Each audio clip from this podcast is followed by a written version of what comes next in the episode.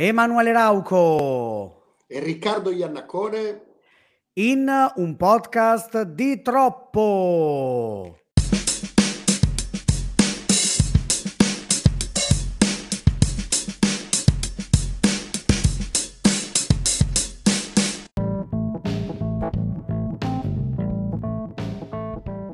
Prima puntata del 2023. Buon anno a tutti. Buon anno a tutti, buon anno a chi ci ascolta, a chi ci guarda, a chi ci detesterà dopo queste classifiche di fine 2022. Soprattutto a loro. Soprattutto sì, a chi ci saluto, detesta. Io e un saluto anche al raffreddore. Vabbè, ma eh, guarda, io un po' perché quest'anno, essendo il primo anno senza mascherine, tutti i virus che c'erano me li sono presi tutti. tutti. Esatto. eh, e poi altra cosa, ehm, con, i, con, i, bimbi che ovviamente si riprendono, se li passano, eh, io è da ottobre che ho naso, gola, per cui... Bravo, eh, ma mi sono, mi sono... Di vita. Mi sono unito al club. Bravissimo. Allora, innanzitutto buon anno a tutti e oggi, eh, come potrete immaginare, eh, è il giorno delle classifiche oh. la classifica dei 10 film più belli del 2022. 10 trattabili, perché io ce ne ho messi un 13, 14, 15, però insomma, più o meno. Allora, io ti, te lo premetto già, ho una sì. top 10 di film, ho una top sì. 10 di serie TV. Ok. E ho una top 10 di libri letti e farò così se tu sei d'accordo. Ogni volta che c'è una posizione, io per ogni posizione ti dico film, serie TV e libro. Bravo partendo da quello che interessa di meno ai nostri ascoltatori. Quindi parto dal libro velocemente, poi passo Vabbè. alla serie TV e chiudo con il film. ok, va bene, ci ho sto. Anche, eh... ho, anche, ho, anche, delle categorie speciali tipo Worst, tipo, eh, tipo va bene. Guilty, guilty Pleasure e cose di questo tipo. Ok. Tu su, sui film soprattutto hai fatto solo i film de- usciti in sala nel 2022? Sì, e devo anche dire, ecco, bravo, fammi permettere una cosa importante. Mi scuso già da adesso eh, per tutti coloro che sono strapatiti di cinema, come lo sono stato, come lo sono tuttora anche io, però rispetto ad Emanuele frequento oramai da diversi anni, come ho detto già la volta scorsa, meno festival, quindi meno film visti e cosa molto importante, per quanto comunque apprezzi il cinema inglese, il cinema spagnolo e anche il cinema orientale, perché mi piace, mi vedo anche diverse serie sia giapponesi che coreane, troverete pochissimi prodotti, pochissime opere di questo, diciamo, di questo ramo, okay. eh, semplicemente perché eh, probabilmente sono più legato all'Italia e all'America. Quindi vi chiedo eh, già da già da ora, scusate. Hai fatto, hai fatto bene a specificarlo. Invece la mia nota di metodo è, eh, io la classifica ho fatto solo i film, dirò poi alla fine una serie che mi sembra la migliore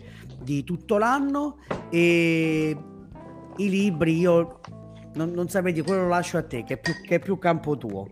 Eh, e l'altra nota, di base sono i, i, film usciti in sala. Ho messo, ci sono credo forse uno Uh, un inedito, cioè gli inediti ho messo solo quelli che eh, non si sa se escono, quindi che magari ho visto in festival, in altri, con, in altri momenti, che Ma non si guarda, sa se escono. Fai bene semplicemente perché se fossi eh, stato anche io in quei festival probabilmente la mia classifica eh certo. sarebbe, sarebbe, diversa. Quindi, per esempio, c'erano... Sì, Guarda, sì, ti, dico, ti, dico, questo per la precisione e credo che anche molti dei nostri spettatori siano d'accordo. Per me i film del 2023 sono i film che io vedo nel 2023. E, okay, eh, e di conseguenza, se io vado al festival di Canicattì, se vedo dei film belli a Canicattì, per me quelli rientrano e ci sta, nei film sta. più belli del, del 2023. Quindi no, no, questo sta. ci sta. E no, e diciamo che c'erano dei film che ho visto quest'anno che sono passati nei festival quest'anno, ma siccome stanno per uscire o comunque hanno un'uscita a breve, li lascio e ne parliamo poi nel 2023. Quindi questa è la nota. Okay. Allora, visto che tu hai tre classifiche in una, sì. Io direi di cominciare con te. Vai, decima posizione. Allora, aspetta, prima della decima posizione, se tu sei d'accordo, io andrei con gli speciali. Eh, ah, sì, sì, certo, solo, certo. Sono solo legati al cinema, però. Vai, vai. Non alle altre, alle altre categorie. Allora, per quanto riguarda i premi speciali, partirei dal film peggiore dell'anno, che è in coabitazione, sono, sono tre pellicole, Spiderhead, The Bubble e... Ah, scusami, questi sono i due i film, The Bubble e Spiderhead. Per sì. quanto riguarda la serie TV ho messo Resident Evil, la serie, che è Vabbè, stata io quello cosa... Non, io quello non mi sono neanche avvicinato. No, hai fatto bene, hai fatto bene a non avvicinarti. Premio What the Fuck, sì. può essere sia positivo che negativo, perché il What the Fuck non è negativo, è non necessariamente. Okay? Esatto. Per quanto riguarda il film, per quanto riguarda il cinema, infatti è un What the Fuck positivo, ed è Chip e Chop Agenti Speciali, che a me ha garbato e non poco. Con diverse... Ma sai che a molti, sai che a molti, e ancora non l'ho alcuni... visto ci sono alcuni momenti cringe bellissimi, tra cui Peter Pan che oramai è invecchiato e ha il panzone, quindi... Bellissimo. Personalmente è un premio positivo questo, What the Fuck. Il What certo. the Fuck invece seriale è estremamente negativo. Eh, perché come tu ben sai l'ho già detto nelle scorse puntate ho recuperato la prima e la seconda stagione di The White Lotus che ha vinto una fracca di premi e io l'ho trovato eh, a tratti inconcepibile, a me, a me, non è piaciuto per niente, un po' okay. pacchiano, con una fotografia in stile Boris prime tre stagioni, ovvero smarmella tutto. Bello, eh, bello. Neanche grandi interpretazioni attoriali. Io mi chiedo cosa ci abbiano trovato gli americani in The White Lotus. Questa è la domanda del 2023. Ma tutte e due le stagioni tu dici, giusto? Tutte, una peggio dell'altra, forse la seconda peggio anche de, la, la Ma sono tutti impazziti. Eh, pensa, ma, ma anche in Italia, una, non solo gli americani. È una schifezza assoluta, pensa. Benissimo, pensa. no, vabbè, ma... Ma guarda Emanuele, secondo me... Fotografia... È come quando ti mangi quelle robacce strachimiche che non daresti neanche esatto. al tuo cane, però poi c'è voglia di continuare a mangiartene, sarà una roba del genere. Allora, sarò molto più tecnico. La fotografia è pessima, ma veramente Bello. pessima. Bene, e... bene secondo me non c'è un attore che emerge e che lo si può definire un attore di grande livello all'interno di quella storyline. Se pensi poi ai grandi attori che hanno trionfato nel, nel, nella season award no? De, delle stagioni precedenti, eh, certo. basta, ba, basta, tirarne in causa, che ne so, due, tre, Kevin Spacey, eh, Brian Cranston, non c'è... Oh, come si chiama? Oddio, mi sfugge adesso il nome del John Hamm per me. Sì, sì, sì, sì. Non ce n'è uno che tu lo guardi recitare in White Lotus e dici mamma mia che performance incredibile. Poi tutta questa cosa del giallo, perché poi in realtà le prime due stagioni sono, sono due gialli essenzialmente, sì. credo faranno anche la terza stagione. Beh, due stagioni Esatto, eh, dei finti gialli per parlare poi di cosa? Di amore, di società, di, di, di questioni sociali americane, qualche eh, attore italiano buttato lì in mezzo. Per esempio, una delle peggiori interpretazioni della impacciatore ever. Ma, ma se, se sta conquistando l'America. Mm. È andata da cos'è, Jimmy Kimmel, mi eh, pare. Ma io vorrei sapere, la, la impacciatore è una bravissima attrice. Che eh. la impacciatore raggiunga il suo apice con la monnezza, onestamente a me mi lascia basito. No, secondo me ci sono, cioè adesso ci sono e nella serie degli elementi proprio psicogeni che uno li vede e quindi sta un attimo perché cioè, a sentire quanto è stata amata no ma Emanuele tu mi conosci da, tantissimi, tu mi conosci sì, da sì, tantissimi sì, anni tu lo sai che io raramente mi sbilancio in maniera così netta. Anzi, infatti, se, infatti. se ti ricordi quando andavamo a vedere dei film brutti, ero quello che diceva sempre: Ma dai, qui c'è qualcosa che si salva, qui non è sì. male. Io, io, detesto criticare perché poi provo sempre a mettermi dall'altra parte certo. e l'arte va sempre salvaguardata, bisogna sempre trovare degli aspetti positivi. Ma The White Lotus è veramente un what the fuck gigantesco a mio parere. Poi mi sbaglierò io.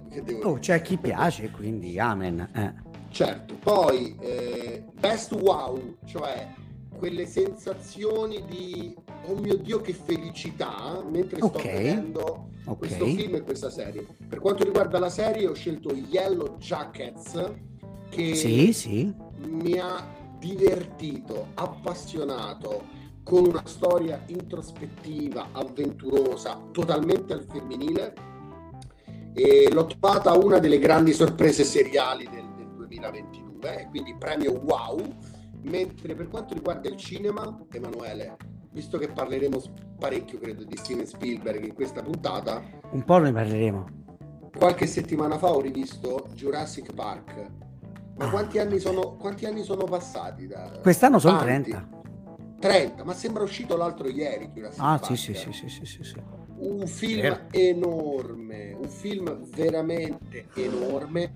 E quando l'ho visto per l'ennesima volta e ho pensato, ma vi rendete conto che io questo film l'ho visto 30 anni fa e sta ancora in televisione e veramente non solo fa scuola, ma, ma, se lo metti a confronto con tanti film del 2022, del 2021, del 2020 e via dicendo, Jurassic Park ancora oggi le suona a tutti, ah, le suona proprio a tutti. E quindi per me premio wow. Chiudo con Bene. Best, best Guilty Pleasure per il cinema Scream 5 perché per quanto brutto è sempre Scream e io lo amo quindi anzi non vedo ok ok sesto, non vedo l'ora esca il sesto e per quanto riguarda le serie tv Masterchef per me è una, è una sorta di droga penso di aver visto anche 12 episodi consecutivi. Quindi... Addirittura, diciamo che fa quell'effetto. Eh. Io no, adesso no, non, no. Lo vedo, non, Lo vedo, più da un po' di tempo, non per motivi, cioè non per scelta, ma perché non ho più Sky, quindi non, non mi capita più. Però Lascia... quando lo vedevo si fa quell'effetto. Eh, lasciami, poi sono completamente in adorazione per Chef Locatelli con i suoi come on, come on. Oppure qui sei, qui sei su Masterchef, sei su Masterchef. sì, sì, capisco, Masterchef lo capisco.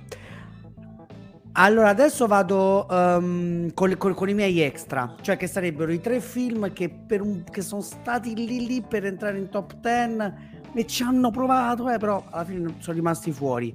E vado in ordine, in ordine alfabetico. Elvis, che è il film di Buzz Lurman su Elvis Presley. Eh, ed è, come dire, Buzz Lurman è uno di quei registi molto altalenanti che si prende tanto tempo per fare un film che sembra sempre sul punto di, di fallire. Qui tira fuori un film che è allo stesso tempo un grande omaggio non tanto all'arte di Elvis Presley o all'uomo Elvis Presley, ma proprio al concetto di icona che è Elvis Presley e allo stesso tempo anche una riflessione critica su quell'icona e riesce a fare una cosa che è estremamente personale, cioè con lo stile estremamente barocco che conosciamo di Baz Luhrmann, eppure riesce a farlo aderire al, dire, allo spirito di, di Elvis. Quindi mi sembra un film veramente bello. Tra, non, non, a caso in questi giorni c'è stato, ci, hanno festeggiato a Memphis l'80, l'88esimo, 83esimo compleanno di Elvis se fosse vivo e lo hanno fatto con proiezioni gratuite in tutti i cinema della città appunto di Elvis. Evidentemente anche i fan di Elvis hanno apprezzato. Se, ah, restiamo a parlare di musica, Ennio, che è il documentario di eh, Giuseppe Tornatore su Ennio Morricone, perché è facile, uno dice è facile, c'hai Ennio Morricone, c'hai le interviste ai grandi che hanno lavorato con Morricone. Bonci, c'hai... bonci, bo, bo, bo. Sì, è vero, è facile, c'hai quella musica, ti viene fuori un grande film, verissimo, però metterci dentro, cioè amalgamare due ore e mezza di racconti, ricordi, riflessioni, momenti di storia del cinema italiano e non solo, e continuare a trascinare lo spettatore non solo nell'emozione di quel passato, ma anche nell'emozione del presente, cioè di ciò che stai vivendo mentre guardi il film, comunque è una, un'impresa non da poco. E il terzo è uno di quegli inediti che non sappiamo se uscirà mai in Italia, forse uscirà su piattaforma. Si chiama Manticora ho visto al, um, al, Torino Film Festival, è un film diretto da un regista spagnolo, Carlos Vermut, che negli ultimi anni sta ricevendo molta attenzione da parte dei cinefili, della critica, anche dei Goya, eh, che sono i, premi, i principali premi di cinema in Spagna. E eh, questo Manticora è una storia che r- prova a raccontare l'irraccontabile, cioè è la storia di un game designer, cioè uno che fa i design di videogiochi, che a un certo punto, dopo aver salvato un, un ragazzino eh, che stava, insomma, la casa gli sta andando a fuoco, lui sta chiuso in casa e quindi è vicino di casa eh, gli sfonda la porta e lo salva, e comincia ad avere all'improvviso, lui non, non se l'aspettava, un desiderio per questo ragazzino, che appunto 10 anni, 11 anni, ed è un desiderio appunto, capite, in, in, assolutamente osceno, proibito. E come lo realizza questo? Cioè come lo esorcizza attraverso appunto il videogioco, tra virgolette, cioè attraverso il game design. Ed è una riflessione che va veramente a, come dire, al cuore, va a prendere lo stomaco, ovviamente senza mai far vedere niente, ma costringendo lo spettatore a immaginare, quindi mettendolo ancora più a disagio. Ed è anche una riflessione sulle nuove forme del desiderio e dell'immaginario, cioè le possibilità che la realtà virtuale, la realtà aumentata, il game design possano portare anche nel lato oscuro di noi. È un film molto, come dire, anche delicato per temi, però è un film che, che assolutamente secondo me è profondissimo. Se uscirà, quando uscirà, ve lo ricorderò perché è un film che va, che va visto. Cominciamo con le classifiche, quindi Rick? Vai, sì, allora, sì. Decimo, decimo posto. Allora, decimo posto per quanto riguarda i libri, io ho scelto Ballata di fango e ossa di Mosca Bianca editore. Per chi è un appassionato del mondo medievale, dei vari Game of Thrones, queste storie che mescolano il fantasy e appunto le storie cavalleresche di Maurizio Ferrero, prosa impeccabile, un libro che io consiglio al 100%. Quindi Bene. lo ripeto, Ballata di fango e ossa. Per quanto riguarda uh, serie tv e cinema, come ben sai, tendo a mettere un po' più di roba, un po' più di certo. opere d'arte nelle posizioni basse. Premetto che ci sarà molto Guillermo del Toro, quindi quest'anno Benissimo. ho fatto pace con Guillermo del Toro. allora, per quanto riguarda le serie, al decimo posto ho inserito The Bear, è un periodo, l'avrei notato anche con Masterchef, sono parecchio in fissa con il mondo culinario, la, sì, sì, sì. la cucina gourmet. Eh, questa è una serie davvero dai ritmi frenetici, ben scritta, ben recitata, parla di questo chef di alto livello che è decaduto e si ritrova a lavorare in una specie di panineria la serie secondo me è veramente una delle più belle del 2022 insieme a The Bear ho inserito Io odio il Natale o meglio odio sì. il Natale ne avevo già parlato qualche settimana esatto, fa esatto non amo molto le serie italiane in questo caso mi sono divertito tantissimo uh, è una commedia frizzante romantica divertente eh, veramente complimenti alla, all'attrice ne parlavamo la, la, volta scorsa quindi non devo aggiungere sì non devo aggiungere altro. Per quanto riguarda il cinema invece, eh, vado con eh, un doppio Guillermo del Toro, perché metto mm. Nightmare Alley, eh, sì. che purtroppo è stato un pochino blastato a causa dei, dei, dei bassi incassi, questa è la realtà eh, dei fatti, sì, sì. ma tecnicamente, artisticamente, a livello interpretativo è un film che merita la top 10 del 2022 e a fianco a Nightmare Alley ci aggiungerei il Pinocchio di Guillermo del Toro, un film che ho sentito, ho letto, un film massacrato, eh, quando veramente io... Lo Ma ripeto, guarda, ti dico, ti dico, in, in, realtà è un film che è stato unanimemente, cioè unanimemente, dalla grandissima maggioranza molto apprezzato. Ci sono stati tre o quattro, eh, soprattutto poi dopo l'uscita, tre o quattro voci forti che si sono scagliate contro, soprattutto perché è un film che prende il Pinocchio e sostanzialmente lo ribalta come un calzino ed è quello poi il motivo. Eh, ma non è, non è, questo fare arte? Se no sarebbe, se no sarebbe copiare. Appurato ah no, che... ma adesso fare arte, ma chi ci frega dell'arte a noi? Eh, che ci frega dell'arte? Allora, P- Pinocchio di Guillermo del Toro è uno dei migliori adattamenti per un romanzo di non so quanti anni probabilmente. D'accordissimo, d'accordissimo. Perché mantiene viva l'anima dell'opera letteraria dandogli giustizia e creando un proprio percorso stilistico, introspettivo. Io credo che Guillermo del Toro abbia fatto un lavoro eccelso, quindi probabilmente chi attacca Pinocchio o non l'ha proprio letto Pinocchio o legge poco in generale oppure vuole sempre il solito remake trido e ritrido in cui si vanno a copiare sempre le stesse dinamiche. Eh beh, e attenzione certo. poi facendo così si finisce per fare la me... vabbè quello insomma essenzialmente. Sì sì sì no chiaro. Quindi viva, viva Guillermo del Toro che occupa praticamente tutta la decima posizione. Sì. Io alla decima posizione metto Gli orsi non esistono, che è il film di Jafar Panahi, che era a Venezia quest'anno e che poi è uscito anche nelle sale. Tra l'altro Jafar Panahi è ancora in carcere, eh, arrestato dal regime iraniano ed è uno di quei film che negli ultimi anni lui fa, cioè mettendo in scena se stesso e raccontando, come dire, la cornice è quella di lui che racconta le sue difficoltà nel fare cinema, perché essendo stato arrestato una volta, essendo sempre sotto l'occhio del ciclone del regime, sostanzialmente gli, gli, impediscono di fare film. Lui non può fare film e gli hanno messo tutta una serie di cavilli per cui lui non può prendere in mano una uh, macchina da presa, vabbè. E quindi lui deve uh, dirigere per interposta persona, eh, diciamo così. C'è qualcun altro che gira i film per lui e lui li dirige da lontano.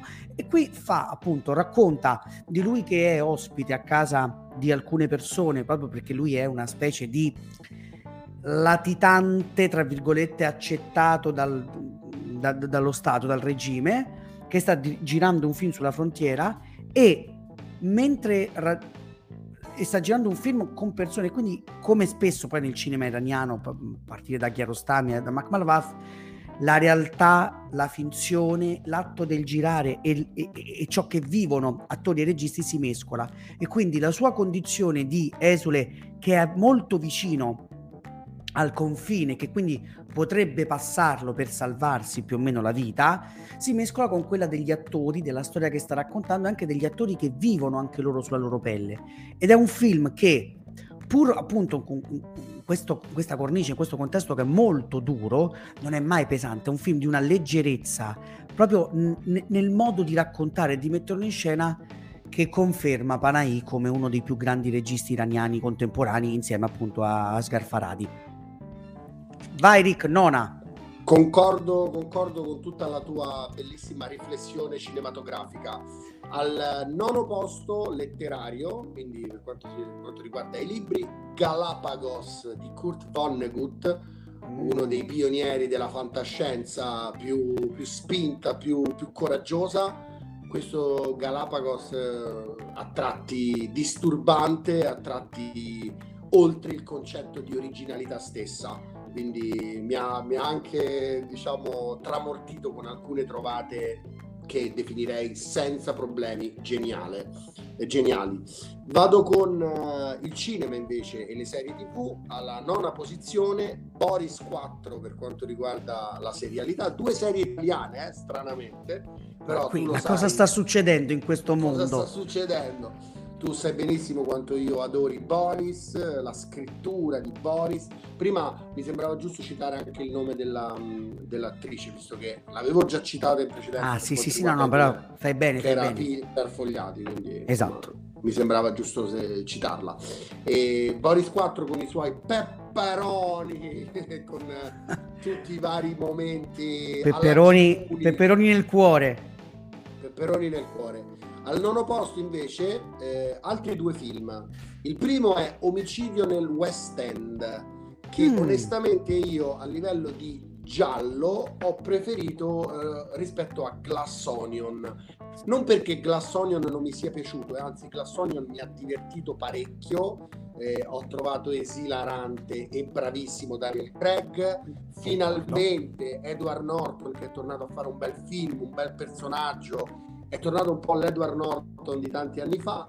Eh, Ryan Johnson a me piace, quindi a me Glass Onion è piaciuto molto, forse anche più del primo se devo dire la verità, eh, che è Knives Out. Sì. Però se volete un vero giallo che strizza l'occhio alla tradizione di Agatha Christie, scritto con tutti i crismi, con quello humor nero, eh, con quell'intelligenza, con quella sagacia, fuori dagli schemi, io vi consiglio Omicidio nel West End con eh, diversi premi Oscar, eh, tra cui ovviamente lo dicevamo già qualche settimana fa perché sì. un, è un altro film che ho già citato, che avevi citato, ovvero sì.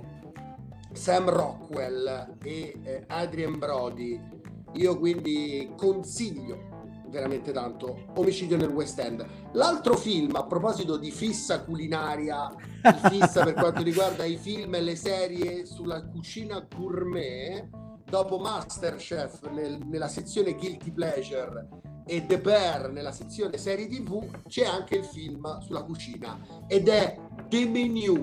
Oh, uscito... questo mi incuriosiva molto, ancora non l'ho visto. Veramente, veramente un parco giochi a tema Ve lo descrivo in poche parole, è praticamente una puntata horror di Masterchef, ovvero voi immaginate, voi immaginatevi una puntata di Masterchef in cui i commensali, quindi non i concorrenti, se sbagliano o si comportano male, vengono trucidati. Di conseguenza, ma, la, ma, la bellissimo! La cucina gourmet si innalza a killer della società odierna e diventa veramente una mescolanza tra horror, tra thriller, tra veramente commedia grottesca e surreale, in cui l'unica cosa che non funziona è il messaggio, perché alla fine è il classico messaggio contro i ricchi, la società che non va, quindi il tema non va moltissimo, però la messa in scena, le inquadrature, la regia, un Ralph Fiennes ispiratissimo, veramente gronda sangue da tutti i pori. È, è la. È, è bene, master, bene. È Masterchef trasformato in una sorta di slasher. Beh, Quindi, vabbè, me, me, me, l'hai venduto. Me l'hai venduto. Masterchef versione slasher con la solita citazione alla Gata Christie perché questo è un ristorante stra, stra gourmet, stra elegante, stra di valore ci possono andare solo 12 persone a volta, sta su un isolotto e ogni coperto vale tipo quasi 2000 dollari. Eh, però il problema è che quel giorno il, il capo, lo, lo, chef, sì, gli chef, prende una sì, roba, chef, gli prende tipo una roba e diventa una carneficina. Beh, diciamo. guarda, Bellissimo. me l'hai venduto. Me l'hai venduto. Beh, l'importante è non farsi delle aspettative sul messaggio. Vabbè, ma se, peraltro, no, se tu ti godi come dire, il viaggio in quel caso, che il messaggio sia debole, poi uno... Poi c'è un, sopra, no? c'è un Nicholas Holt, bravissimo, forse il ruolo della sua carriera arrivati a questo punto. Prima di Renfield, in cui interpreta il ah, servo beh, di Dracula. Non l'ho ancora visto il Renfield. Eh no, ancora non l'abbiamo visto e nessuno, ma insomma... Hanno ripescato dal, dalla borsa John Leguizamo che non vedevo da non so quanto tempo. Ti faccio una parentesi, se ti vuoi godere un grande John Leguizamo, eh? vediti Una notte violenta e silenziosa. Oh, bene, allora lo devo che recuperare. È Babbo Natale, un, che trucida tutti.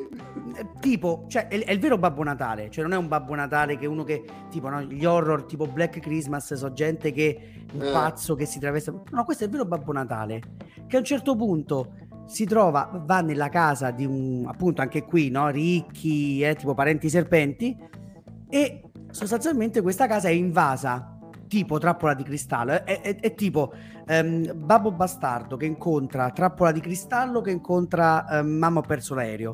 Quindi Bellissimo. arrivano questi ladri, capeggiati da John Leguizamo, che è uno che odia il Natale, lo detesta per dei motivi che poi scopriremo, e che vuole rapinare questa famiglia ricchissima per dei motivi che poi scopriremo. E Babbo Natale si trova lì e deve salvare la baracca certo. e lo fa. Alla lasciamo grande. perdere. Ma ha delle robe fantastiche. Scusa, devo aggiungere una postilla. Ogni volta che arriva il Natale, oramai alle nostre spalle, mi ritrovo a parlare con della gente e quando mi si chiede qual è il miglior film natalizio, io dico Die Hard, senza alcun dubbio. E la gente Se non fa, è il migliore sta lì, eh. Cioè. E la gente mi fa Die Hard, che c'entra Die Hard? No, ah, Die Hard. Ragazzi, Die Hard è il miglior film di Natale di tutti i tempi. Ma come Die Hard è, è, il film per eccellenza del Natale. Tu, Ma io so... se, se, dovessi, se dovessi scegliere due film, sceglieresti Die Hard e La vita è meravigliosa. So, è Ma guarda, ci sto F- f- filmiamola qui. Sì, sì, sono quelli. C'è, proprio, c'è, c'è, anche una scena proprio in cui c'è una bambina, che è la coprotagonista insieme a Babbo Natale, che si è nascosta nel tetto e, e stanno arrivando i, i, i cattivi, i, i, ladri per portarla giù e lei ricostruisce le, le trappole di Mamma ho perso l'aereo. Solo che ovviamente essendo un film di quel tipo le trappole fanno un effetto diverso da quello che facevano, quindi vabbè, non vi dico niente, però è divertentissimo. Questo per tornare a John Leguizamo. La mia nona posizione è Saint-Omer, che è il film di Alice Diop, che ha vinto vari premi non solo a Venezia ma anche in altri contesti ed è, um, ed è un film molto rigoroso e molto radicale nello sguardo ma secondo me assolutamente teso e appassionante ed è la storia di una scrittrice afro-francese, afrodiscendente, insomma, è ambientato in Francia, che sta, uh, che osserva, che, mm, come dire, mh, mm, è partecipe di un processo a una eh, un'altra ragazza di origine africana che è processata per aver ucciso eh, il, il proprio bambino di 15 mesi. E lei lo fa perché sta scrivendo un libro che ha a che fare con la mitologia greca, con Medea, eccetera, e quindi lo utilizza. E in questo suo rapporto tra guardare e essere guardata dalla, dal, da questa madre, lei tra l'altro è incinta, innesca tutta una serie di riflessioni sulla maternità, sull'essere donna, sui rapporti coloniali che la Francia ha e ha avuto con l'Africa. È un film all'apparenza semplicissimo, ma di una profondità di sguardo e anche, come dire, di tema che lascia, che lascia veramente senza fiato. Vado con la posizione numero 8 per quanto riguarda yes. i libri. Ho scelto La lunga marcia di Stephen King eh, in realtà era, era, un libro in cui King si era firmato Richard Bachman. Eh, ah, sì, sì, sì, chiaramente Stephen King, un'opera di fantascienza attuale, cruda, violentissima, scritta in maniera magnifica e molto difficile da, da, da cogliere in determinati aspetti linguistici.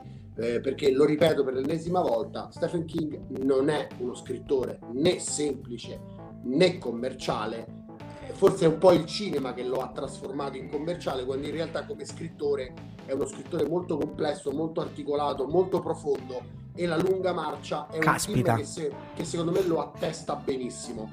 Per quanto riguarda il cinema, invece, l'avrai notato, nei libri non vado con una cronologia 2022 perché certo, certo. nei libri è impossibile.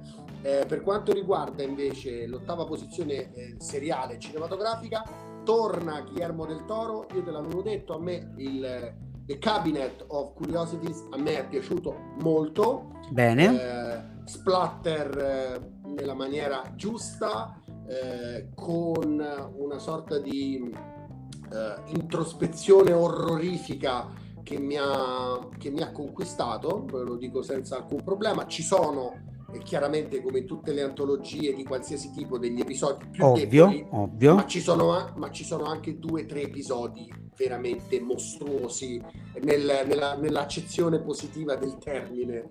Due, due, due tre eh, corti che po- potevano tranquillamente essere dei film. Eh, quindi per me è un grande pollice in su per, per Guillermo del Toro che si prende non solo la decima posizione cinematografica ma anche l'ottava dal punto di vista delle serie tv. Per quanto riguarda invece il cinema ho scelto il ritorno di Predator con ah. Non lo so, avrai notato, probabilmente gli autori arriveranno più in alta classifica, però avrai notato che sto premiando molto l'intrattenimento, l'intrattenimento di qualità. Io ah. sono Guarda, ah, soprattutto cioè, in questo periodo storico, per cui eh, sembra che gli unici film che abbiano un impatto sul pubblico siano quelli appunto di intrattenimento, e questo poi porta anche a, a volte no, a produrre intrattenimento tanto per produrlo, cioè senza un'attenzione. No, ma ma il fatto che perché... tu li segnali proprio perché sono intrattenimento fatto con tutti i crismi del, del bel cinema, secondo me è importante, interessante. Ma non solo questo, perché secondo me l'intrattenimento è arte, è un po' come quando tu vai a mangiare in un ristorante. Ma quello fi- figurati, sfondi porte no, aperte. No, io credo fortemente in questo, credo fortemente che la semplicità a volte nasconda mille sfaccettature e mille sfumature. Eh, è chiaro che se vai a prendere Guillermo del Toro, è chiaro che preferisci... Prevalga la parte autoriale rispetto alla parte di intrattenimento, ma come in Guillermo del Toro, come in Omicidio nel West End o Boris che ho citato prima, la parte dell'intrattenimento non solo è predominante, ma c'è anche proprio un discorso artistico dietro. E, e Prey mi ha fatto un'ottima, un'ottima impressione, non solo perché mi sono divertito mentre lo vedevo, mi ha, mi ha catturato, ho, ho empatizzato con i personaggi, ma alla fine della pellicola mi sono detto, oh diamine, ma questo è proprio bello questo film. Quindi eh, a maggior ragione, visto che è anche un sequel, prequel, puntini, puntini, mm-hmm. puntini, eh, non lo so, mi sembrava giusto premiarlo inserendolo in questa classifica. Benissimo, ci sta. Io invece metto all'ottavo posto The Fablemans di uh, Steven Spielberg, uh, perché appunto è un film di è il film che Steven Spielberg in qualche modo cerca di fare da una vita, ha fatto mettendoci no, delle cosine tra un film e l'altro, parlando della sua vita, parlando della sua infanzia, e qui invece si dà proprio all'autobiografia. Il, il protagonista non si chiama Steven, la famiglia non si chiama, Spiel, non si chiama Spielberg, si chiama Sam. Come, sì, si chiama Sam Fableman, però come lo stesso Spielberg ha detto, queste non sono metafore, dei miei ricordi, questi sono i miei ricordi. Ho cambiato i nomi, ho cambiato delle situazioni, però sostanzialmente questo è.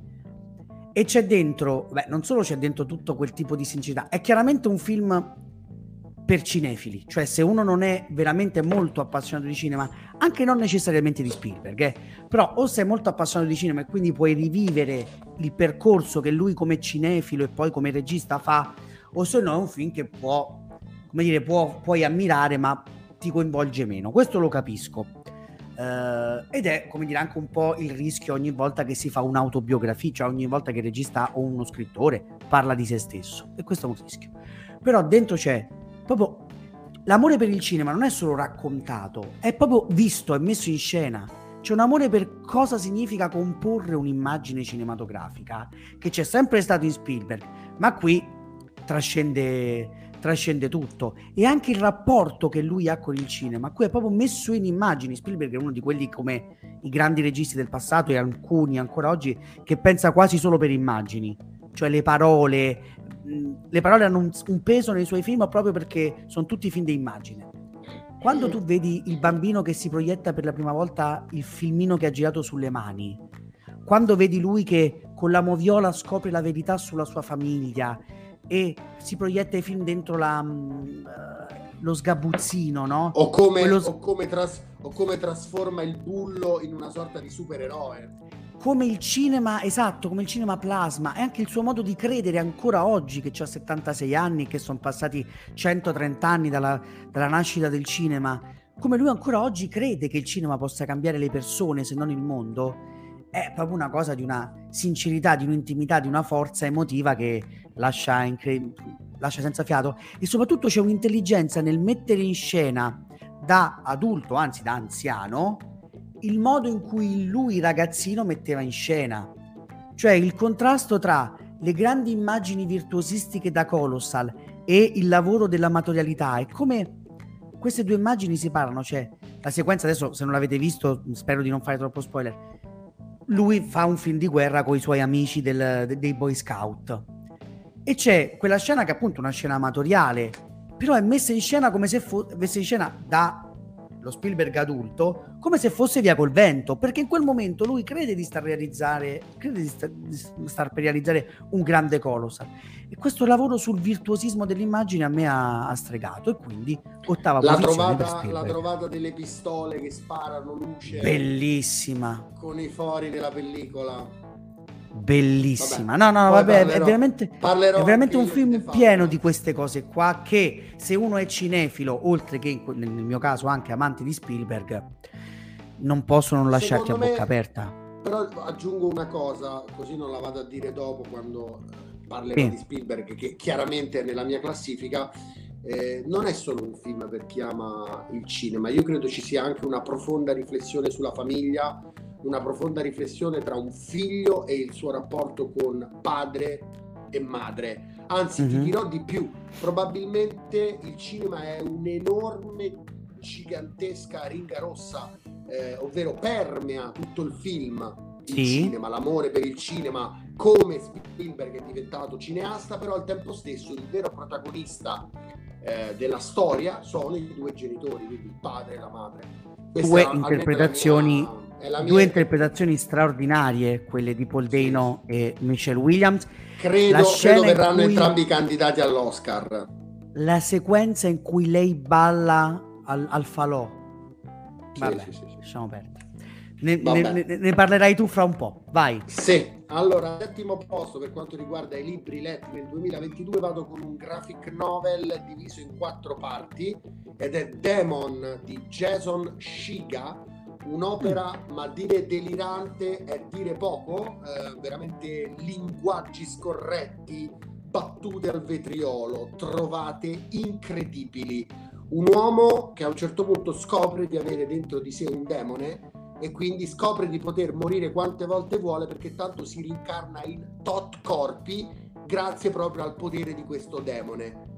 L'originalità al potere, credetemi, fidatevi di, fidatevi di me, recuperate quest'opera e leggetela. Io credo ci faranno anche a breve una serie tv.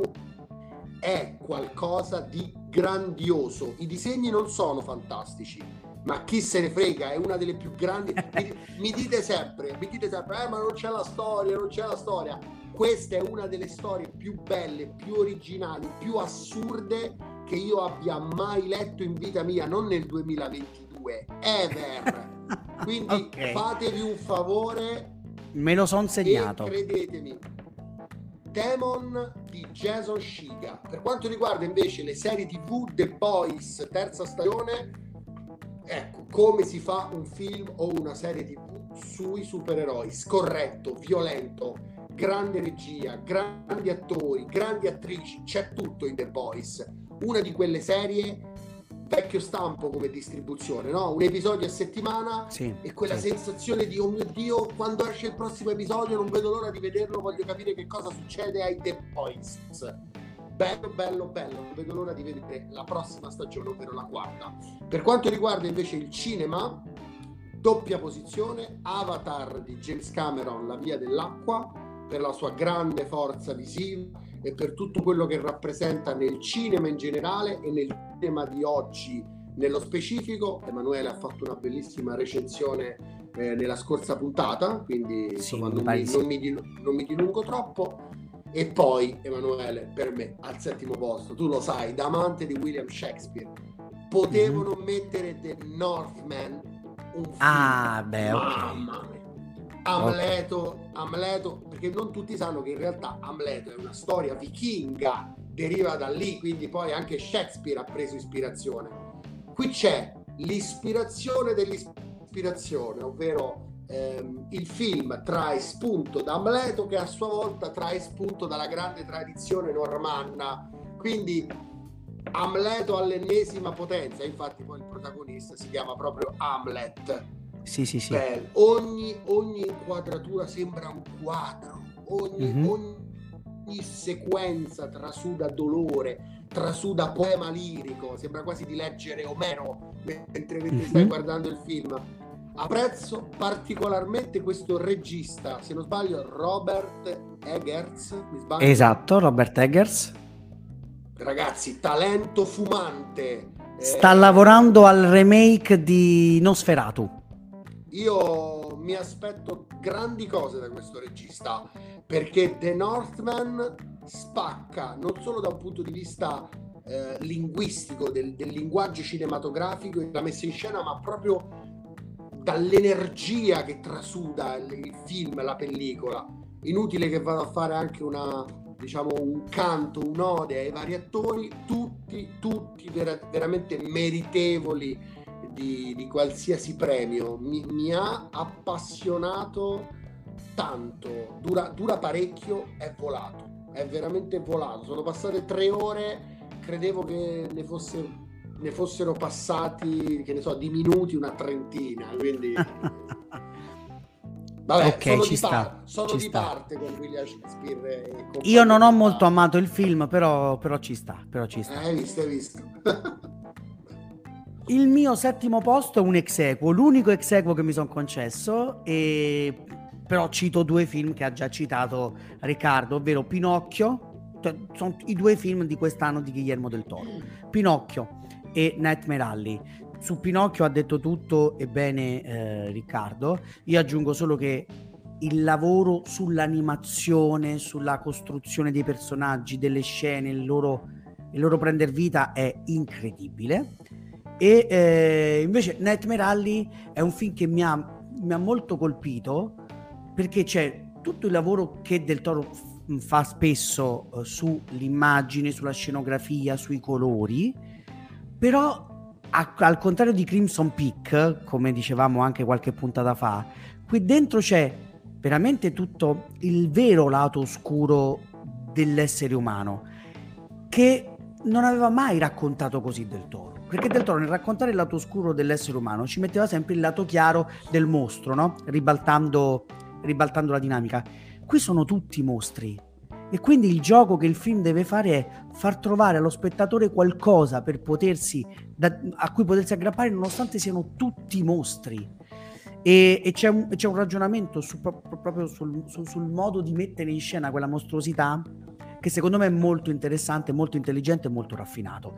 Ed è anche un modo di ribaltare, anche qui, anche questo è tratto da un, fi- da un vecchio film e da un romanzo degli anni 40, La fiera delle illusioni, ehm, e, che, e, e, qui lo ribalta in qualche modo. Abbiamo fatto una puntata di CinemaScope della scorsa stagione in cui facevo il paragone, quindi non lo sto qui a ripetere, se vi va ve lo raccontate. Però qui c'è proprio un, modo anche di ribaltare il canone del lieto fine che è veramente molto, molto forte e molto scioccante. Se vi va come curiosità, che l'avete già visto, su Disney Plus Magari, c'è la versione. Visto che lo possono recuperare, puoi mettere un link. Eh, sì, sì, metterò poi il link per vedere, per vedere o ascoltare il video. E c'è la versione su Disney Plus, la versione in bianco e nero proprio per ricollegarsi a quel noir, perché è, come dire, Del Toro avrebbe voluto farlo, non, non, è stato possibile, quindi siccome poi il film è stato un grande flop in America, come diceva anche Riccardo, e non, è, non è, l'unico, no, come purtroppo è stato anche The Fablemans e West Side Story, vabbè. Forse non Ma da quello che ho capito il flop, il flop più gigantesco è Babylon di Damien Chazelle che devo ancora vedere. Sì, esatto, però lì un, un po' la... se lo aspettava. E poi c'è stato anche Amsterdam di David Russell, che però è di una bruttezza rara. lì, un, lì, un, po' il flop lo capisco. Eh, eh. Negli altri lo, vogliamo, lo vogliamo dire che finalmente David Russell si sta mostrando per quello che è, ovvero un regista sopravvalutato. Sì, e tendente alla mediocrità. Beh, così. Diciamolo, diciamo. Ecco. In questo caso invece a un certo punto Del Toro ha detto ma sapete che c'è? Ma tanto il film è un flop, perfetto. Vabbè. Buttiamo fuori pure sta, sta, roba in bianco e nero che ce l'ho qua. E quindi ed, ed, è molto affascinante. Non so se è più bella della versione a colori, ma è molto affascinante. Va bene, vado avanti. Sesta posizione, Libri 2022, Il diavolo e l'acqua di Stuart Turton, mm. quando praticamente L'isola del tesoro incontra Sherlock Holmes, un libro eh, dalla prosa raffinatissima. A proposito di intrattenimento, eh, Stuart, Stuart Turton è un grande maestro dell'intrattenimento, un grande scrittore di intrattenimento. Il suo primo romanzo, bellissimo, le sette morti di Evelyn Arcastle diventerà una ah, serie. Ah, sì, sì, Netflix. quello me lo ricordo. Sì, sì, sì, sì. Diventerà una serie per Netflix e questo secondo romanzo conferma la sua qualità da grande romanziere, una prosa eccelsa, uno di quei romanzi che veramente da amante, da scrittore, da editore e potrei andare avanti per altri dieci minuti, veramente quando leggi un libro di Stuart Turton pensi vorrei saper scrivere come Stuart Turton. A me piace, piace molto. Per quanto riguarda invece il cinema e le serie tv, sesta posizione per le serie tv ne ho già parlato qualche settimana fa, quindi non mi dilungo oltre. Bad Sisters, targato ah, sì. Apple, Apple TV, però in coabitazione con Alice in Borderland, seconda stagione. Uh. Allora, mm. un'altra serie sulla falsariga dei giochi in cui muoiono tutti, tipo Squid Game. Solo sì. che mentre Squid Game è più autoriale, c'è una ricerca maggiore del messaggio, dello scopo. Eh, Alice in Borderland, che tra l'altro è tratto da un fumetto giapponese in 18 albi, è molto più, eh, come posso dire, caotico nella sua realizzazione, ma allo stesso tempo anche molto più adatto a un pubblico mainstream, quindi okay. molto più una serie tv da popcorn. Ragazzi, cliffhanger enormi, veramente mi hanno ricordato il, il, il Lost dei tempi d'oro. Dei, dei, dei bei tempi. Sì, ma binge watching, binge watching estremo, tu finisci proprio un episodio e non ti puoi stare, cioè non è che dici, oh, non vedo l'ora di vedere il prossimo, no, no, lo devi vedere c'è una, c'è una bella non puoi farne a meno. Sì, sì, Senti, è violentissima, è molto violenta come serie. Te la butto lì, te la butto lì. Sì. La, la, la, prossima puntata, visto che non mi sembra che escano dei film che non abbiamo già trattato su cui basare una, una puntata intera, la facciamo sulle serie tv coreane o orientali?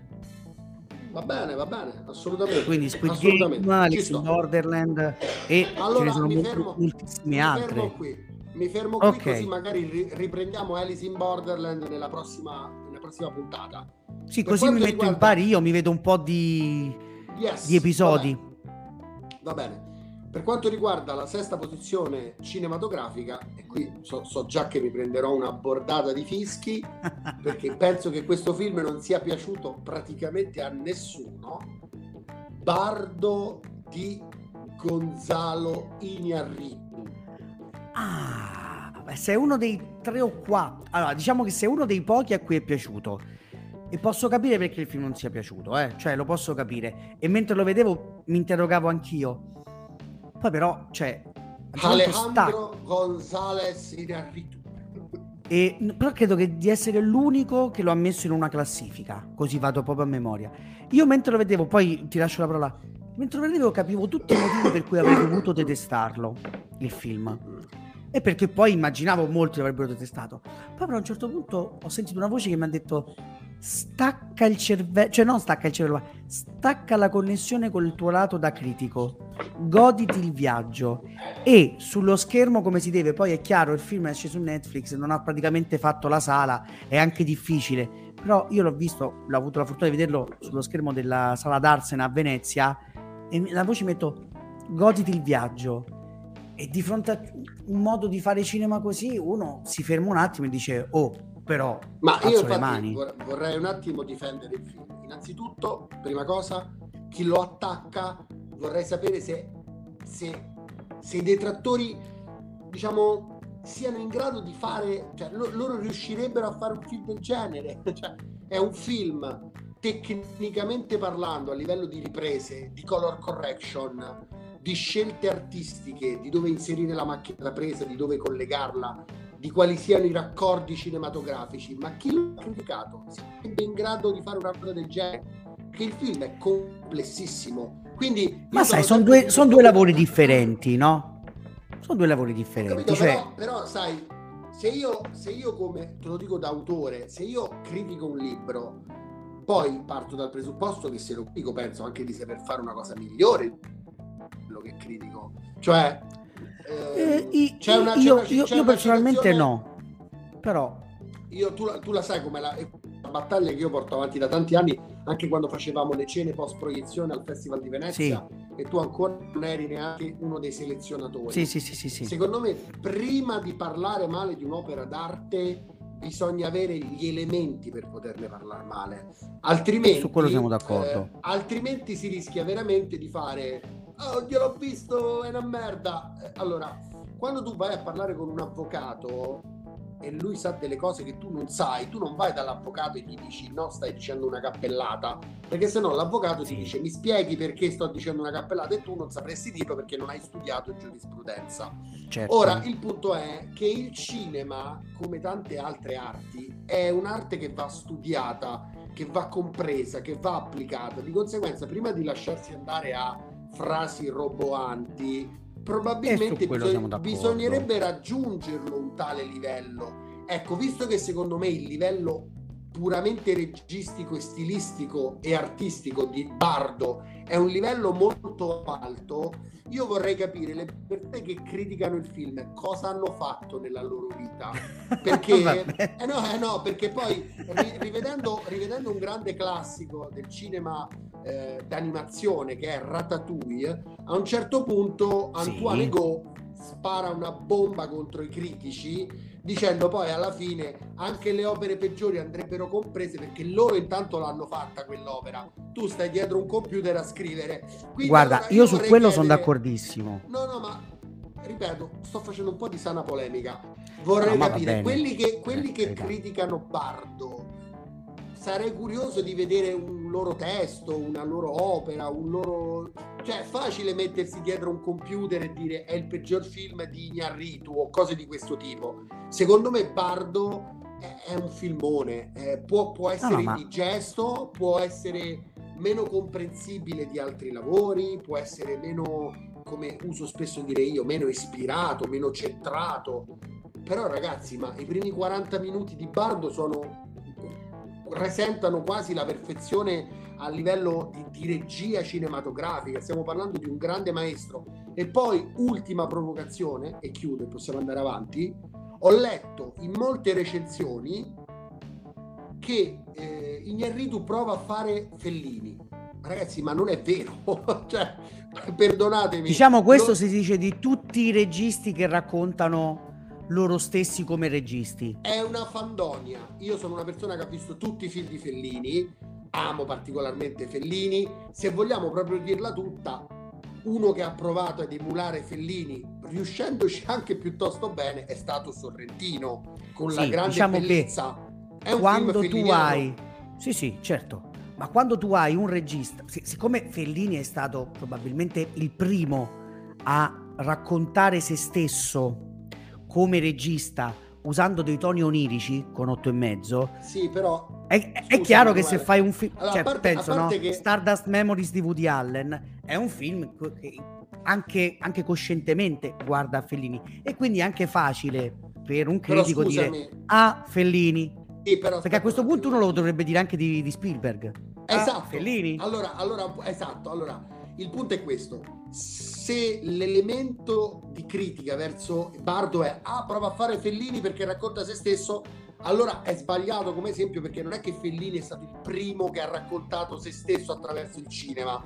Di no, conseguenza è stato il primo a raccontarlo con quell'ottica visionaria. E siccome Bardo si rifà un'ottica visionaria per raccontare se stesso è, il paragone è, viene facile. ma non è per nulla simile non è ah, per no, no, nulla, no, per nulla simile. Se prendiamo come esempio otto e mezzo, Bardo e otto e mezzo sono distantissimi a livello cinematografico e se qualcuno ritiene che siano vicini, vabbè, allora se lo fa per mestiere, io proprio vado con la, col badile, forse dovrebbe cambiarlo. Perché, perché non è vero, onestamente non è, non è vera come, come come comparazione, come esempio, eh, Fellini è, un, è, è, molto più eh, è molto più leggiadro per certi versi. Non, sì. non, dico dra- non, dico che non sia drammatico, eh. no, no, ma è molto più leggero nel dramma. Ma è molto più leggero. Le, le, la prima mezz'ora di, di, Bardo è grottesca. Fellini non è mai sì. grottesco nel suo modo di fare cinema. Di raro, Quindi, di raro sì.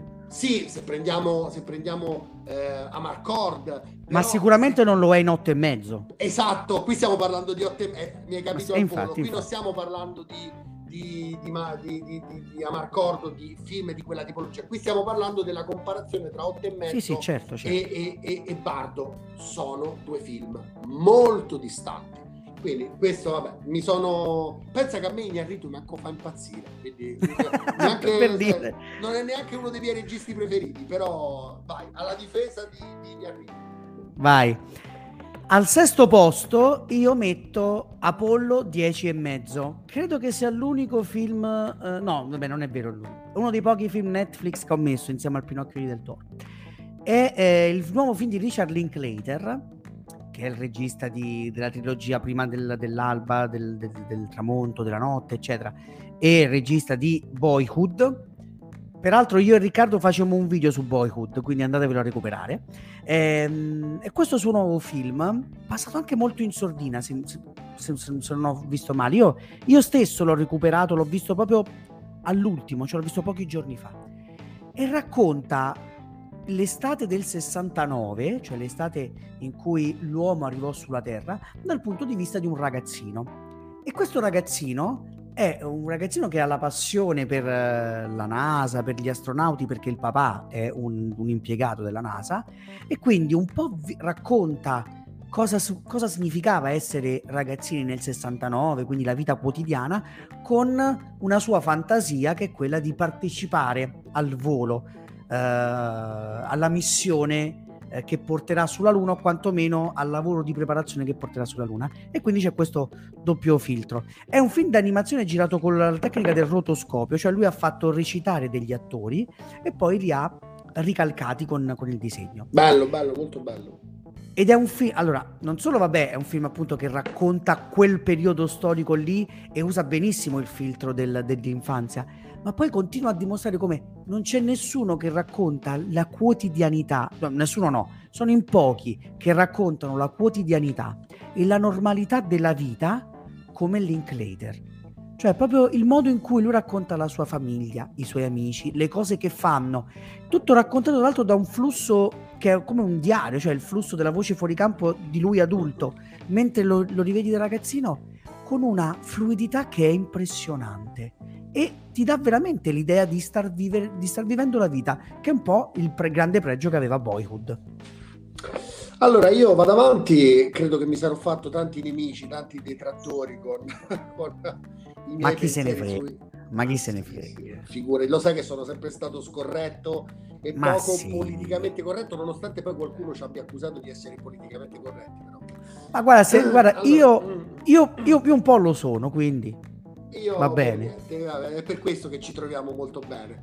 Allora, al quinto posto dei libri letti nel 2022 metto La casa dei pulcini, un altro graphic novel di Giovanni Dell'Oro Gioche eh, l'ho inserita in questa posizione non solo perché il libro è molto interessante, molto drammatico, ha una storia che tocca eh, di profondo il lettore e, e, e fa empatizzare, che, che, secondo me è un aspetto fondamentale, soprattutto quando legge un fumetto. Ma i disegni di Joe sono, sono incredibili, ha una tecnica, ha uno stile ehm, che lo caratterizza nello specifico e mi ha fatto innamorare da subito della sua arte, quindi lo, lo consiglio. La Casa dei Pulcini, credo sia edizioni eh, DB, quindi anche per citare l'editore. Per quanto riguarda invece le serie TV, ho messo Rick e Morty. Ah. Insieme, insieme, a Bojack Horseman, ecco io ritengo siano le due serie animate più belle dell'ultima decade.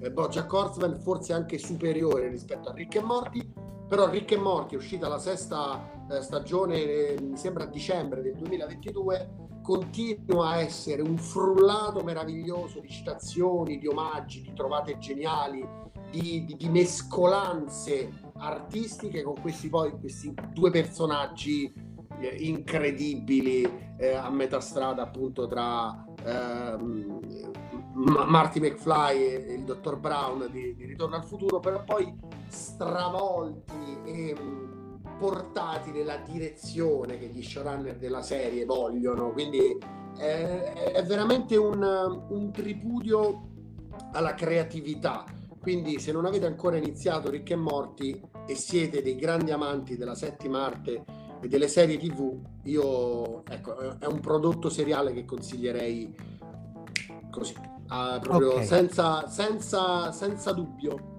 Uh, per quanto riguarda il cinema, invece, siamo arrivati in top 5, inserisco Paul Thomas Anderson con Licorice Pizza.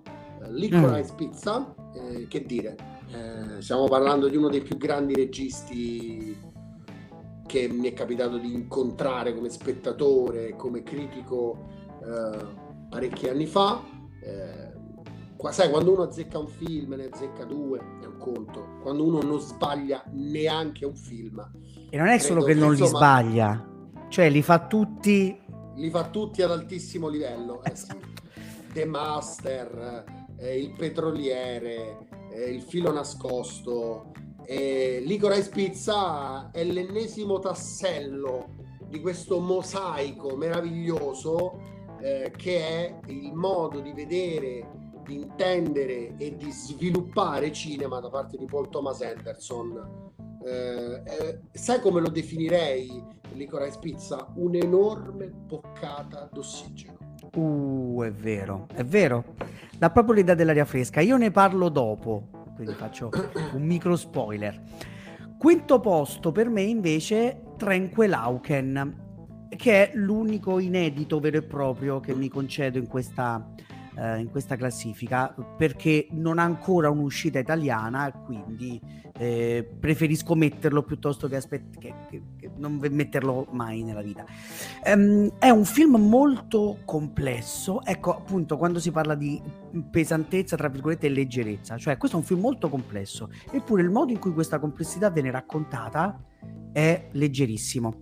E la regista è Laura Sitareia, che è una regista uh, argentina, che fa parte, chiamiamolo, di un collettivo, il Pampero Cine, cioè sono un gruppo di eh, registi, cioè, diciamo registi sono solo due, lei e il suo compagno di vita che è Mariano Inas, che è un grande sceneggiatore anche, per esempio Argentina 1985, che potreste aver visto su Prime Video, è scritto da Mariano Inas. E hanno costruito questo, che è un collettivo in cui i loro film proprio dimostrano l'amore per il racconto, cioè proprio l'amore per il gesto del raccontare attraverso le immagini. Qui si parte, è un film in due parti, quindi in totale di quattro ore, ehm, e racconta di Mariano Inas, se non l'avete mai visto vi consiglio La Flor, che è un film a scatola cinese, una storia dentro una storia dentro una storia eh, che dura 14 ore, però in realtà sono delle parti che poi si, vengono composte. E anche questo un po' a scatole cinesi. Si parte dalla ricerca di due uomini di una donna e quindi poi ogni volta che si fa uno step si apre una porta su un racconto, su una storia. Ed è proprio un'idea di cos'è il cinema che è tanto contemporanea perché viviamo nell'epoca delle grandi narrazioni eh, del fatto che tanto le serie tv quanto i romanzi hanno riscoperto il gusto del grande spazio, cioè delle lunghe durate, delle lunghe anche in pagine, no?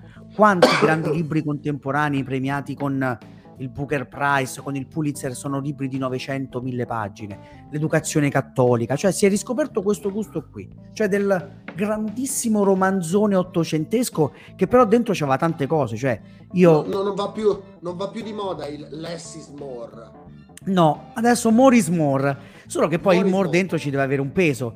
Io, come dicevo, certo. ogni tanto lo, ricitia- lo citiamo spesso il Conte di Montecristo. È un romanzo, però dentro c'ha 70-80 storie diverse che si mescolano, eh, si intrecciano, eccetera. Quindi... Guarda, ci, al, al, giorno d'oggi qualcuno riuscirebbe a dire che Dumas non sa scrivere, quindi...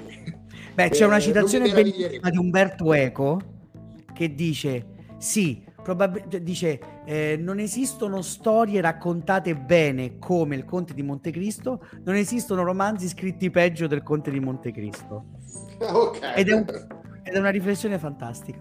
E detto questo, e, e, questo fa il film. Quindi, se io vi sto dicendo, vi dico la storia, vi rovino la sorpresa. Perché appunto un film di sorprese ti porta Dai. che si aprono lungo quattro ore e che poi tu, però, proprio perché c'è questo gusto del racconto, della gioia di sapere cosa accade dopo, cosa ti vengono a raccontare dopo, perché proprio l'atto del raccontare che è bello in questo film, lo rende, sono quattro ore, ma tu ne vorresti anche un'altra due o tre parti, diciamo così, per proseguire, per non perdere quella, quella gioia lì. Allora, proverò a essere sintetico, visto che stiamo arrivando alla, alla sugna, stiamo arrivando alla, alla ciccia, esatto. quella da esatto. mettere in padella. Al quarto posto dei libri letti nel 2022 metto La feluca e la fiocina di Irene Caltabiano. Eh, onestamente, Brava Irene.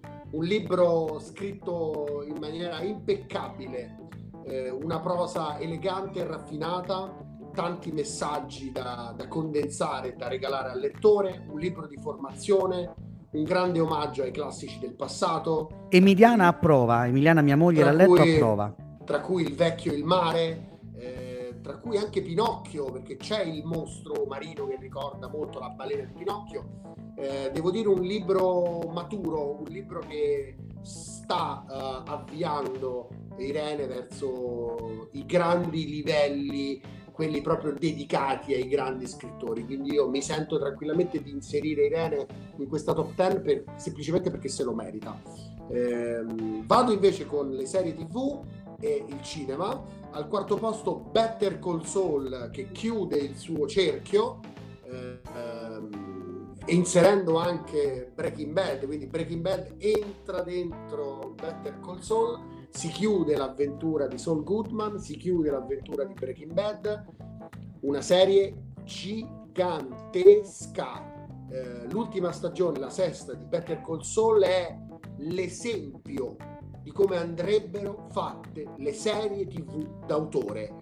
Serie tv che stanno dietro ai dettagli, che stanno dietro alle singole scene, alla scenografia, ai colori, al montaggio. Better Call Saul non è una serie tv.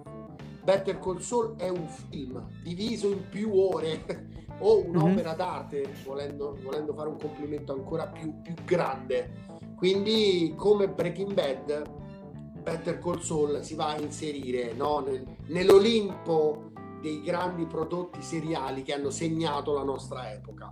Per quanto riguarda il cinema, e non mi dilungherò perché ne ho già parlato a sufficienza nelle puntate precedenti di un podcast di troppo, Nope di Jordan Peele. Non solo mi è piaciuto da morire, ma sono andato a recuperare anche i vecchi film di Jordan Peele li ho visti con un occhio diverso, soprattutto Get Out. Cosa ho amato sì. di Nope? Che c'è il grande cinema, che c'è la voglia Sono di stupire, come, come, fanno i grandi registi. In Nope ho ritrovato Spielberg, in Nope ho ritrovato Kubrick, sì. in Nope ho ritrovato, è chiaro, non a livelli perché Jordan Peele non è bravo né come Spielberg né come Kubrick però ho trovato una grande intelligenza registica una gran voglia di osare di provare a manipolare il mezzo cinematografico al servizio di una storia. E visto che il fil rouge di questa puntata mi sembra almeno dal mio punto di vista essere la parola intrattenimento ecco Nope è intrattenimento con la A maiuscola, come direbbero gli americani. Quindi complimenti Assolutamente. Ancora, complimenti ancora a Jordan Peele. Allora, vado avanti io, la mia quarta posizione. È un film che in realtà è un film del 2021 come alcuni altri di questa classifica che però in Italia l'abbiamo visto uscito nel 2022 Spencer di Pablo Larrain ah, tu, sai che, vidi... tu sai che ho dei problemi seri con Larrain lo so e io ho scritto il libro che spero uscirà in primavera uh, su Pablo Larrain solo per cercare di farti cambiare idea. la, vedo, obiettivo. la vedo difficile. Io ci provo e ti ho scritto Guarda, questo libro. Tu, tu, lo sai quanto, tu lo sai quanto io ami eh, Stephen King. Non sono sì. ancora riuscito a finire la serie di Larrain no, su però, Stephen King per farti eh, capire. No, ma sono d'accordo, però lì la Rain c'entra fino a un certo punto. Eh beh, però la firma lì. sua c'è. Sì, la firma sua come regia, ma sappiamo che le, la regia nelle serie TV è sempre relativa. Ma vabbè, insomma, io ci provo. Io ci provo a farti cambiare idea. E quando l'avevo visto la prima volta, a Venezia per l'appunto, mi è sembrato un film molto bello. Poi l'ho rivisto proprio per lavorare al libro e l'ho trovato un film veramente bellissimo, veramente tra le cose più belle che ha fatto la Rain perché nel partire dal, da questa principessa, appunto, Lady Diana, raccontata in un momento, lui poi quando fa le biografie è sempre questo um, pallino, cioè non racconta la vita o un periodo della vita, racconta un momento e attorno a questo momento ci ragiona su. In questo momento, cioè quando Diana ha, ha deciso, ha elaborato l'idea di divorziare, di separarsi da Carlo, c'è dentro come dire, il rapporto tra il suo intimo e il mondo che la circonda. Ed è un rapporto che veramente ha a che fare con le forme dell'orrore, con le forme della paura, con le forme del gotico, del macabro. Ed è messo in scena con una, anche qui, leggerezza della, proprio della macchina da presa, della, della messa in scena, dell'uso della musica, dell'uso delle scene, dei colori che lo rende secondo me un grande film perché è un grande racconto gotico, un grande romanzo gotico dentro la contemporaneità apparentemente frivola del, del gossip della, della regalità. Allora vado con la mia top 3, parto dai libri del 2022 che ho letto. Al terzo posto Watchmen, Alan Moore e Gibbons. In una parola sola, capolavoro, il più grande graphic novel mai scritto eh, I disegni in alcuni momenti sono eh, veramente stupendi, però è soprattutto la scrittura che determina la grandezza di Watchmen di, di Alan Moore. Al secondo posto, Cuore di tenebra di Joseph Conrad, un mm. pugno nello stomaco, durezza, eh, scelta del lessico, dei vocaboli, eh, ogni pagina è un macigno da dover leggere, ingoiare e alcuni paragrafi li, li definirei immortali. Passami mm. questo, questo ok. Quindi un, un librone eh, incredibile eh, e chiama appunto la lettura dei, dei grandi classici, dei grandi testi, dei grandi maestri, ecco, non può non perdere, eh, non, può, non può non leggere Cuore di Tenebra di Joseph Conrad. Al primo posto 300 di Frank Miller e Lynn Barley, uh. semplicemente perché a differenza di Watchmen, qui non è la storia e il testo a farla da padrone, qui sono le tavole di Frank Miller. Ragazzi, sì, certo. Frank Miller Frank Miller è come se fosse un moderno Chagall, un moderno Kandinsky, un moderno Caravaggio. È un grande pittore, è un grande artista, è un visionario. Secondo me le tavole di 300, se voi comprate 300, è come se voi aveste in casa un albo disegnato da un grande pittore del, del 600 o del 700. Stiamo parlando di un'opera che, che, faccio fatica onestamente a classificare, a descrivere per la sua bellezza, eh, non, non, non, non, nel disegno, nella scrittura, ma proprio pittorica. Secondo me 300 è pittura, non è neanche, non è neanche un fumetto, un graphic novel o un libro, è un albo di pittura, ecco, per spiegarvi meglio.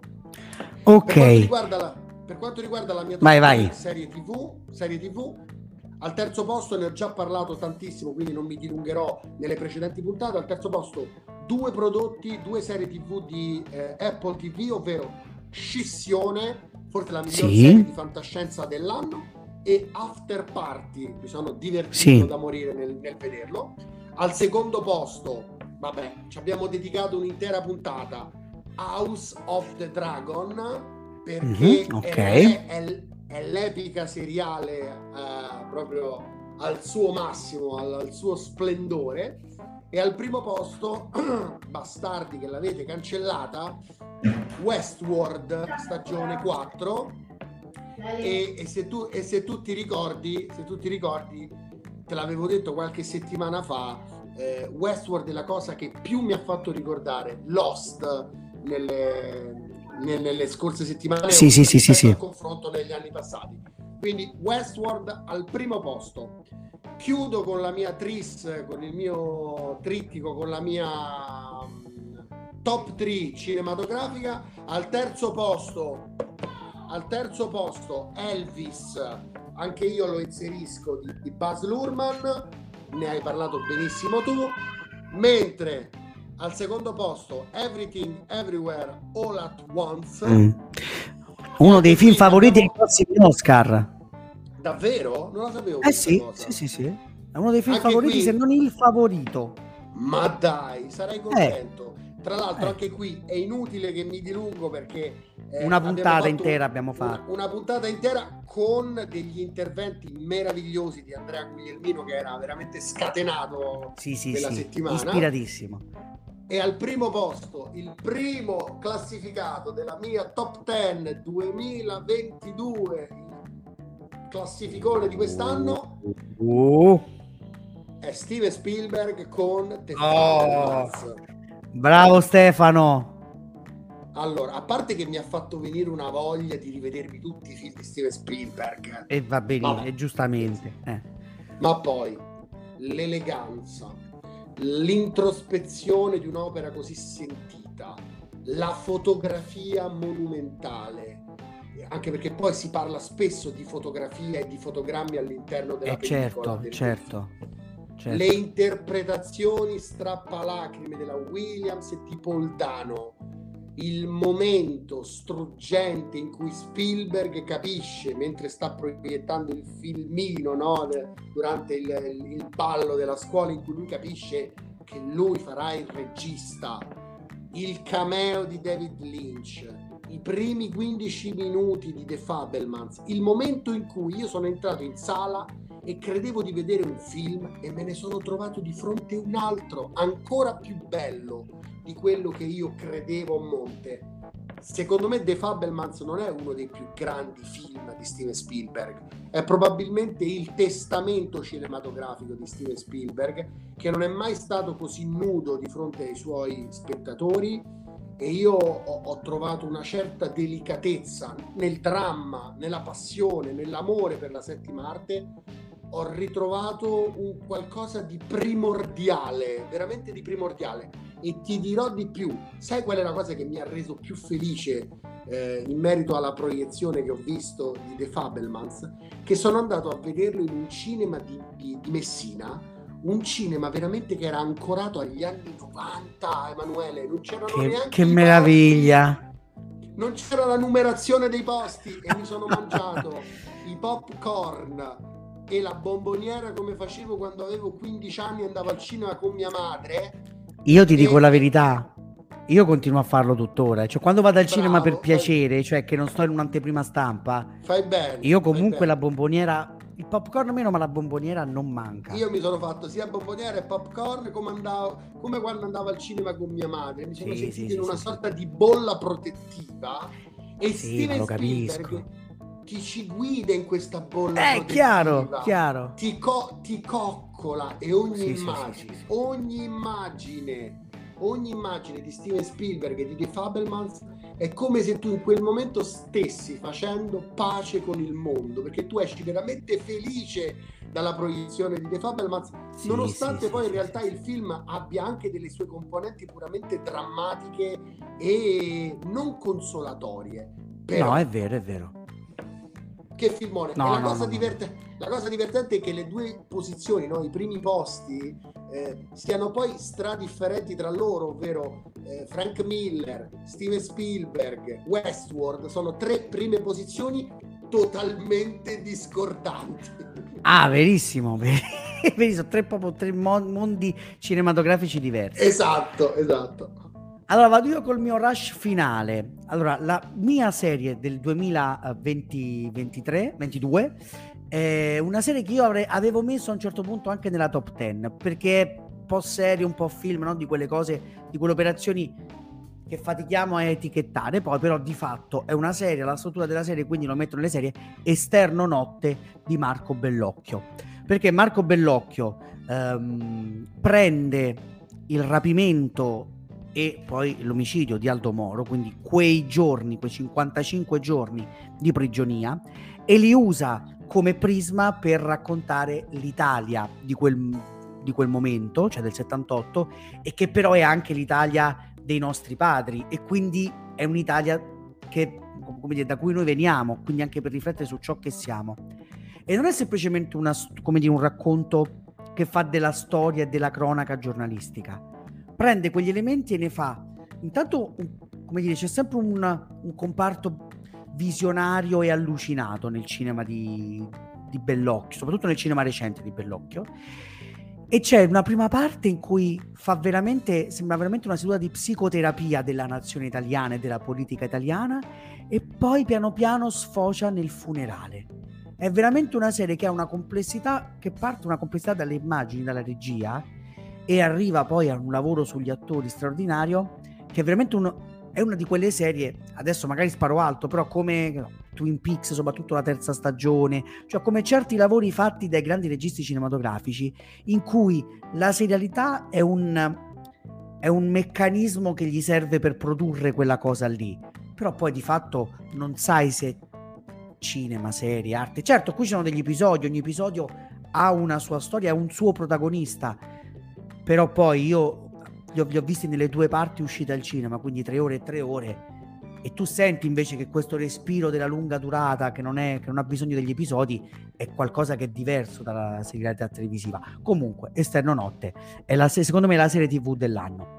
Terzo posto per i film. Volevi dire qualcosa, Rick? No, no, vai, vai, vai spedito, sono, sono contento. Terzo posto dei film Memoria di Apichat Pong Vera Setakul che regista che anni fa aveva vinto la Palma d'Oro con lo zio Bonmé, che si ricorda le, vite, le vite precedenti, è un regista e un film per cinefili radicali, cioè per amanti di un cinema molto contemplativo, molto introspettivo, che fa a meno un, dire, de, del racconto in senso tradizionale punta quasi solo all'immagine, allo sguardo e al lavoro che lo sguardo e la durata delle inquadrature fanno sul, su, sullo spettatore. Però qui dentro c'è anche un lavoro sul suono e su cosa significa mescolare le immagini e i suoni ed entrare dentro le immagini, che è veramente, non so se è il suo più bel film della carriera, però anche quello che ha più voglia di parlare con il pubblico, di mettere alla prova il pubblico. È un'esperienza, è un'esperienza di un artista che usa il cinema per fare la sua arte. E quindi perché se avete voglia perché, di... Perché ho la Dimmi. sensazione che Paul Thomas Anderson sarà al primo posto?